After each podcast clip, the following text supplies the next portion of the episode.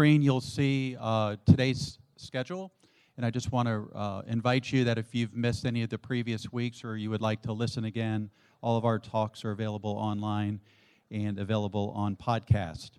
Uh, we do have a few books um, left to purchase if you care for them. Uh, Jay Pathak was here for week number one. He was the author of this book, and they're being sold for ten dollars each.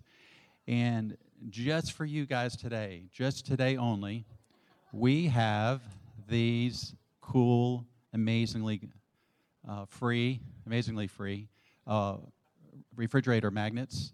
So um, we would welcome you to grab one on the way out, one per family, please, and proudly display it on your refrigerator um, and uh, use it to pray for our neighbors. And I was uh, gently reminded uh, humorously that if your neighborhood doesn't look like this, you can't use that as a cop-out. You have to reimagine your neighborhood the, the way it is, and when you see this magnet, you have to change it up in your mind. Okay, well, speaking of neighbors, why don't we just turn to our neighbor uh, and say hi.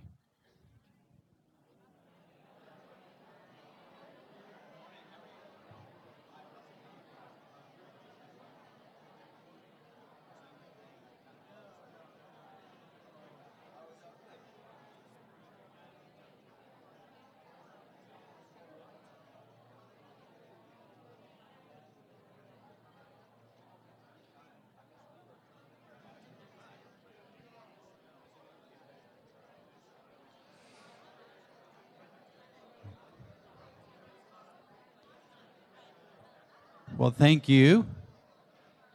Thank you for fulfilling the great commandment to love the Lord your God with all your heart, mind, soul, and strength, and to love your neighbor as yourself. So way to love your neighbor there. Very nicely done. You know, Third Church has its own form of March Madness, and our form of March Madness is that after the Feb term, we get to kick off all of our adult classes again. So that's our March Madness, and the madness part might be uh, the challenge of picking out a class that you would like to Um, to visit and be a part of. So to help you with that March Madness, we have each of our teachers here today to give a one-minute pitch. They're only allowed sixty seconds, and um, buzzer goes off just like basketball. So uh, Dave is here to start us off with a one-minute intro of his class. Thank you, Tom. I'm the madness part of the March Madness, and uh, I'm a teacher in the Good News class. Uh, that's the class you probably see it on your way out of the worship sanctuary, and you come down the hall there before you, you, you go into the first door, and it's the one on the left there, so it's the closest one to the sanctuary. Um, we are studying the book of Galatians. It is an expository type of uh, Bible teaching. Uh, with discussion, with a clear emphasis on uh, coming to hear what God has to say to all of us. And it may say it's containerized, so each lesson stands alone. You don't have to feel like, oh, I missed chapters one and two and three, and we're starting, uh, picking up on chapter three.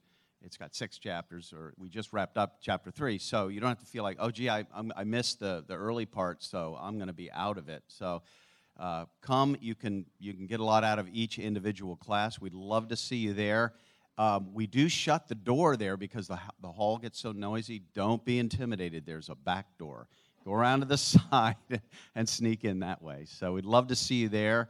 Um, and uh, we will be picking up chapter four uh, this week and, and carrying that on. We also have some special sessions on that are done out of our uh, musicology department in the Good News class. So we'll have some music, some choral music uh, explanations and, and some fun with that. So good, good to see you. Great. Thanks, Dave. All right, just to keep things simple, you know, it's Dave and Dave are the teachers there. So, you know, try to keep it simple here. All right, Keith and Connie.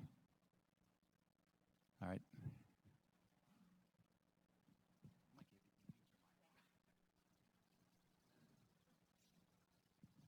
So is that sixty seconds apiece? Yeah. Hey, I'm Connie Byers, and we are so excited. We're going to be kicking off. This will be the second time that we have coordinated Financial Peace University here. And um, I just have to tell you, it is um, just been a tremendous opportunity of having a community of folks coming together. And really, the focus is this. It's none of our money anyway. And so, hey, let's look and see how God gives us some direction to use it in ways that um, are honoring to Him, and also in, in ways where we can position ourselves to give generously to the kingdom. So it's really thrilling. And it does something really interesting. It brings two words together that you don't normally have. Financial peace. Yeah, yeah. And and we just read, and it's regardless of, um, we, well, I'm going to let you carry on with the statistics of who was in yeah, the class. The, the class we had last fall, we had thirty-one total attendees. We had nine couples, we had nine individuals, and then we had two couples who were engaged or uh, or dating. So the class really is for everyone. It starts off, uh, it's learning how to create a budget. It's learning how to develop a plan for paying off debt, learning to spend and save wisely, and then finally learning to give generously. Uh, the motto is live like no one else today so that you can live and give like no one else tomorrow. So it really is a class uh, for everyone. Currently, there are forty-two uh, classes being held around Richmond.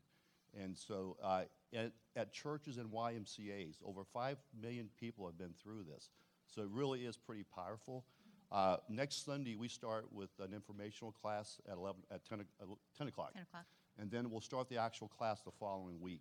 Uh, so if you're not sure about it, uh, come next week, for information only, no strings attached, uh, and then you can register, and we'll start the following week. Great. Hope to see you there. All right. Thanks. Thank you, guys. All right. Acts, the sequel. I think Andrew Fuller is going to be a spokesperson. Good morning, everybody. Those of you who have been in our marathon three-year exposition of Luke, Grant, Jennifer, and I have enjoyed sharing from the Gospel of Luke. We're moving on to part two of the story, the Acts of the Apostles, with the plan to do this much more quickly, hopefully. Um, but I'm going to make a pitch for the Acts of the Apostles being the class for parish groups, because the parish model of up, in, and out is outworked through the story of the book of Acts. Up, what could be more up than the story of the ascension, right at the beginning of that book? And then from that, focus upon Jesus' final words to his disciples before he goes to his Father in heaven. We move to look at the life of the fellowship of believers together as they came together in Jerusalem to form what became the early church. And then from there, outward to the immediate surrounding area and then to the nations. Acts of the Apostles, up, in, and out. Thank you. Thank you, Andrew. And Mary Damon. Hi, everybody. Um, We are a small group that, or not actually a small group, but kind of an unusual study. We meet actually over in the office building at five hundred Forest. Um, I facilitate. We are studying a book, and I praise God for this church.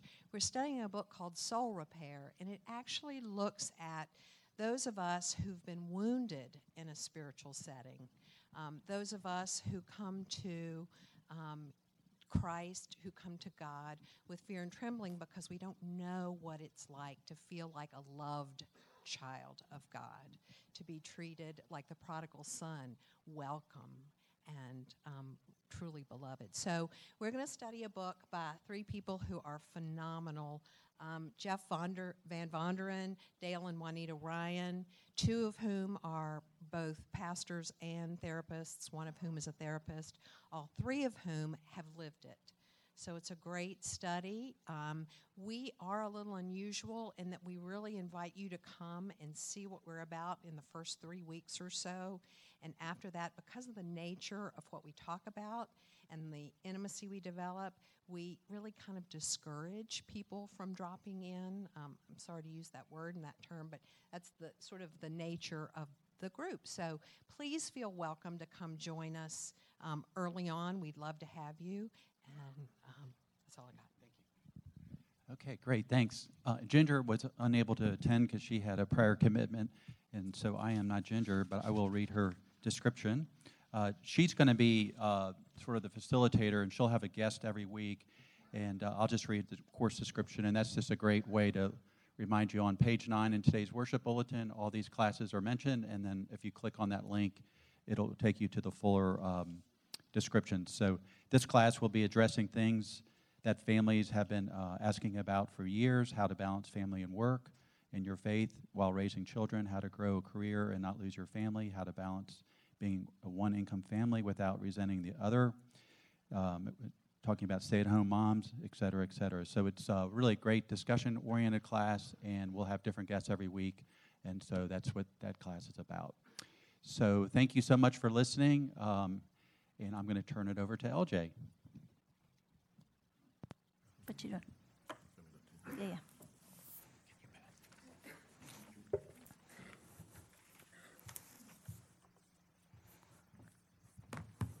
Well, good morning. I get all organized over here. Well, for the last few weeks, you have been listening to um, several people speak to you about neighboring.